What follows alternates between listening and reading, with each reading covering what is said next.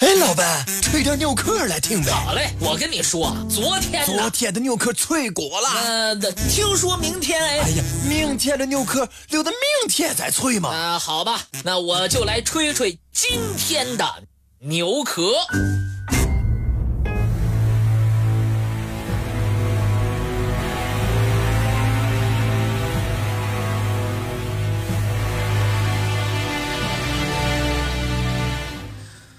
登陆西西里岛，是美英盟军首次在二战当中采取了大规模空降作战的方式。可惜，此次空降并不像陆军登陆那么好运。艾森豪威尔将军在西西里岛空降战后，给马歇尔将军的备忘录中甚至说：“我不相信空降师。”是什么令艾森豪威尔将军如此失望呢？一九四三年的五月，盟军在北非取得了决定性的胜利。然而，为了保证同盟在盟国当中的地中海运输航线的畅通，并迫使意大利投降。攻占西西里岛成为美英盟军打击德意法西斯的重头戏。轴心国对此是早有防范。西西里岛成为美英盟军打击德意志法西斯的重头戏。轴心国对此是早有了防范。西西里岛历来都是易守难攻的咽喉之地。作为意大利最重要的南方门户，德意联军守护这一条海防线长达四年之久。盟军打算登陆西西里岛时，他由意大利埃尔雷多·古佐尼将军指挥的第六军团，包括有十一个意大利师和两个德国师，严加的防范。其中有六个师依托坚固阵地组织防御。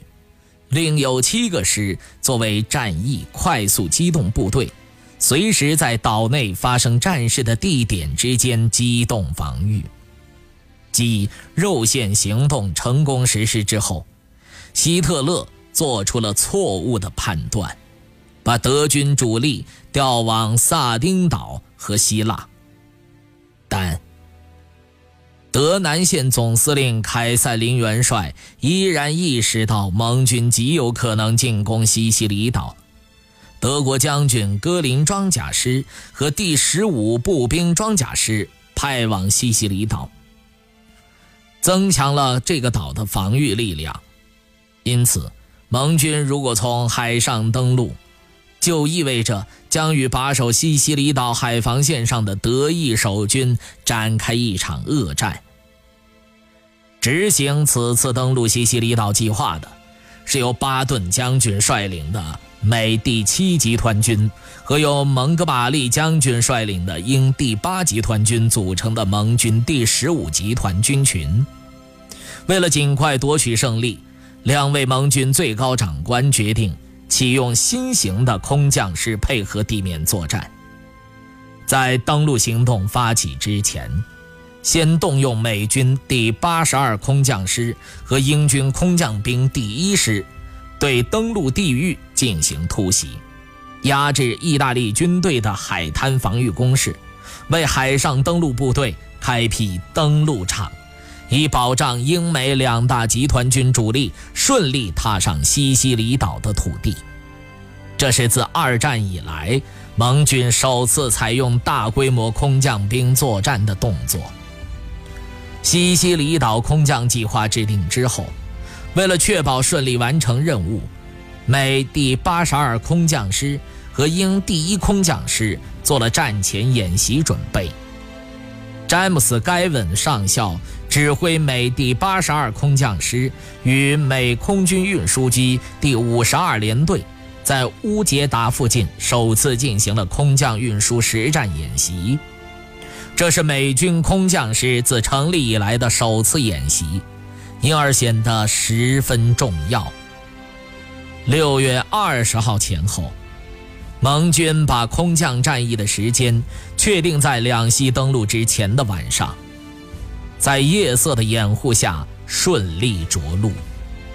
按照规定，美第八十二空降师分为两个梯队，共三千四百人，由该文上校指挥，由美第五十二运输机联队的一千五百架 C 四十七运输机运送。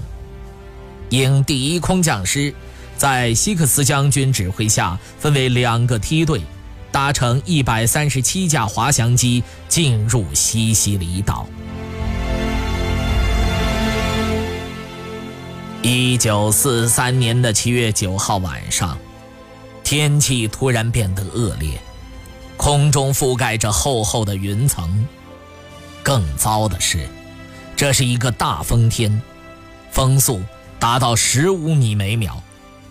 此时的气候条件十分不利于空降飞行，但箭已在弦上，空降计划照旧执行。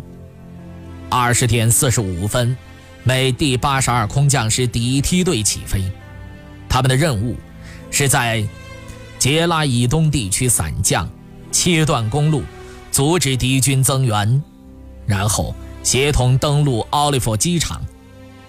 第二梯队负责增援第一梯队的作战，在大风天气下，要准确的驾机飞行是比较困难的。更何况这还是在夜间，飞行员们艰难地驾驶着飞机，尽量不使队形散乱。但是由于领航员缺乏复杂气象及夜间飞行的这个经验。许多飞机都偏离了预定航线，向西西里岛的东岸飞去。此时，守护东岸的德意军队发现了机群，用高射炮开始对空进行密集射击。初次参战的飞行员们慌了手脚，一次又一次地反复飞过海岸上空，寻找空降场地标。虽说。伞兵们早已做好了跳伞的准备，可却因为找不到降落位置，迟迟不敢跳伞。折腾一个多小时后，有八架飞机被击落，十架飞机被击伤。伞兵们无奈之下，顾不上方位对与不对，慌慌张张便跳了下去。在十号凌晨。美第八十二空降师的两千多名伞兵七零八落地着陆了，许多伞兵连盖文上校本人在落地后都不相信是不是落在了西西里岛上。显然，预定任务是完不成了，他们只好一边各自为战，一边收拢失散的部下。到中午，收拢两百多名伞兵。在兵力不足的情况下，他们仍然击退了德军对美第四十五登陆场的反扑。十一号，眼见美第八十二空降师的预定战斗任务没有能够完成，巴顿将军紧急命令鲁本塔克上校指挥第二梯队出发，空降在法列罗机场附近，以增援美第七集团军的登陆部队。由于任务紧急，以至于没来得及通知盟军在西西里海岸附近的海军。当天夜里十点四十分，共有四百余人的两个先头小分队很顺利地空降在了指定地点。可是，当后续分队飞抵西西里岛上空时，地面和海面竟然突然射出了密集的炮火。再有一千五百名伞兵的运输机连连中弹，有好几架坠入海中。未被击中的飞机被迫散开，偏离了航线。机上伞兵们手忙脚乱地跳出了机舱。令人大跌眼镜的是，这些炮火竟然是盟军的海军舰队和地面部队向自己人开的火。他们早前接到情报说，当天晚上将有一个德军伞兵团来空降，因此一见到低空飞行的飞机就慌忙开火。实际上，德军空降兵团应是十三号晚上空降，结果这一乌龙事件造成二十三架飞机被击落，三十七架飞机被严重击伤。有九十七名伞兵随坠落的飞机一同葬身大海，恐怕他们至死也没有想到，他们是被自己人打下来的。究其原因，还是情报有误以及首次空降准备不足等等因素造成的。截至十四号统计全市人数时，人们发现。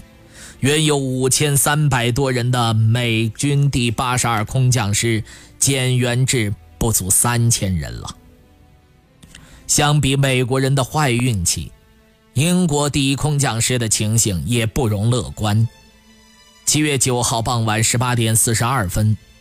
希克斯准将指挥英军机降第一旅两千五百多人，分成一百三十七架 C 四七运输机牵引的一百三十七架滑翔机朝西西里岛飞去。由于天气恶劣，牵引机为了不使敌军雷达发现而实行低空飞行。当临近西西里岛时，也没有升高高度，在远距离的情况下便匆匆截缆。当场就造成六十九架滑翔机在大风的作用下一头栽到海里，损失六百多人。其余的滑翔机散乱无序地降落在离目标较远的地区内，其中有的在着陆时被撞毁，只有两架滑翔机着陆在指定目标——彭德格朗大桥附近。一番恶战之后，在登陆部队的支支援下，他们总算攻下了彭德格朗大桥。七月十二号，为了保障英第八集团军顺利通过普利马索尔大桥，蒙哥马利决定使用由拉斯伯里准将指挥的伞兵第二梯队去抢占普利马索尔大桥。七月十三号，英军伞兵第一旅。在十九点左右，分成一百三十五架运输机和十九架滑翔机编队，向西向北飞往西西里岛。为了避免盟军护航舰队的误伤，机群在海上曾五次改变航线。但当他们飞抵西西里海域的东南角上空时，还是被盟军舰队误认为是敌军。在各种高射火器的一阵猛射之下，有十一架飞机被当场击落，二十七架飞机因为故障或者迷航而返航。幸存的飞机飞抵西西里岛上空时，又遭地面德军高射炮的射击，运输机也被击毁了，三十五架被击伤，滑翔机。四架被击毁，三架撞毁，一架因故障坠海。整个第二梯队大约只有百分之二十的兵力降落在了指定位置。当时，适逢由德军海尔曼上校指挥的空降师也在普里马索尔大桥伞降，准备增加大桥的防御。当他们落地时，竟然看见黑暗的夜空中飞来了英国人的滑翔机，并且进入了与自己相同的空空降地。双方伞兵立即展开战斗，一番恶战之下，直到十六号，英军的主力部队到达此地后，才终于占领了这座桥。作为美英军队首次进行的大规模夜间空降行动。此次西西里岛空降损失惨重，尤其以遭到己方舰队和地面部队的射击而成为世界军事史上的奇观。它被人们誉为“友好射击”而载入了二战史册。此次空降战后，盟军司令艾森豪威尔在给马歇尔将军的备忘录中写道：“我不相信空降师。”一时间。空降作战的地位跌入低谷。实际上，这场战役的失败因素是多方面的，它与空降计划准备不够充分。海陆空各兵种缺乏密切而熟练的配合，战场通信联络不畅等等，这些因素都紧密相关。事实证明，在后来的诺曼底登陆当中，空降战仍然有着其巨大的战术作用。